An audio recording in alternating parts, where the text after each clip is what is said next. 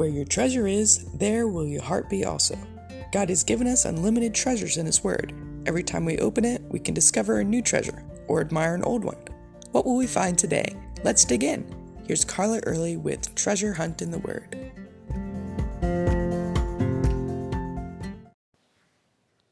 Sometimes I think we get so focused on ourselves and our little petty problems that God has to do something rather drastic to get our attention and refocus us on what's really important, or rather, who.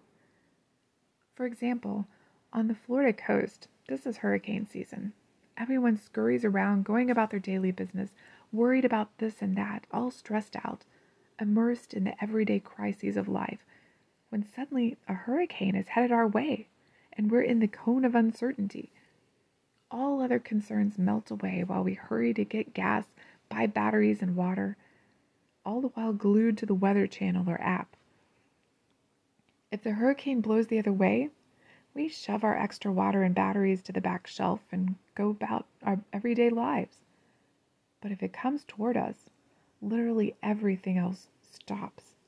Life is put on hold as we evacuate or hunker down and ride out the storm, knowing we're helpless to do anything about the wind, water, or the damage it might cause. It's in times like this when we experience just a little of the power of God and realize just how small and helpless we are. All our little petty problems, stress, and hurry are suddenly put into perspective next to the bigness of God. We realize He is God and we are not. He is in control and sovereign, not only of each individual life, but of all the functions of the earth and the whole universe. In Amos 9, the Israelites had forgotten who God is. They tried to put him in their little box of traditions. They thought that they were his special people and he had an obligation to bless them.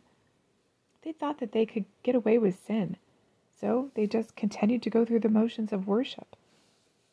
But they totally underestimated how big God is. Amos had to remind them. He says, The Lord God of hosts he who touches the earth and it melts, and all who dwell there mourn. All of it shall swell like the river and subside like the river of Egypt. He who builds his layers in the sky has founded his strata in the earth, who calls the waters of the sea and pours them out on the face of the earth. The Lord is his name. He starts out with the Lord God of hosts.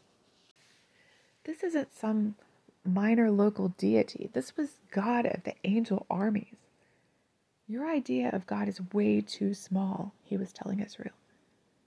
Then he describes an earthquake that God caused just by touching the earth. This prophecy would be fulfilled in Israel two years later as a warning to them. Then Amos describes God as creator of the heavens, earth, and sea. All three realms are his to control. He made them. He is Lord over them, sovereign over all creation. There's nothing that can make you feel so small as looking up at night at the stars, each one of them so far away, just a pinprick of light, yet each one more gigantic than we can imagine. And God made them. How awesome is that? Amos ends by saying, The Lord is his name, Yahweh, the I am, the self sufficient, eternal God. Even though He doesn't need us, He loves us and wants a relationship with us. That's even more amazing. Just the word Yahweh implies relationship. He wants us to know Him. Yes, He's almighty and majestic, but He's also personal and is involved in the lives of His people. And in the case of Amos, the Lord was assuring His audience that they wouldn't get away with treating him and his reputation in this manner. How big is your God? Have you tried to fit him into a box that you understand and can manipulate? Really, who would want a God like that? If we can fully understand him, he's not God. There would be no awe or mystery about a God like that. Are you constantly in awe of God, or do you need to see a glimpse of his power to get you back on track? You can contact us at treasurehuntintheword at gmail.com. We'd love to hear the treasures God has given you through His Word. You can listen to other episodes at our website, which you can find in the description below. Thanks for listening, and remember, where your treasure is, there will your heart be also.